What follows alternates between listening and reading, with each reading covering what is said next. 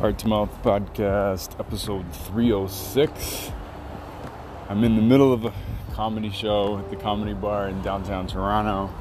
I looked at my clock, I'm like, oh my god, it's 11.51. So the show is still going on.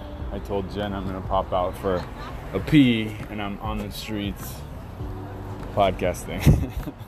That's the, the report. Um, comedy's cool. I don't go to many comedy shows.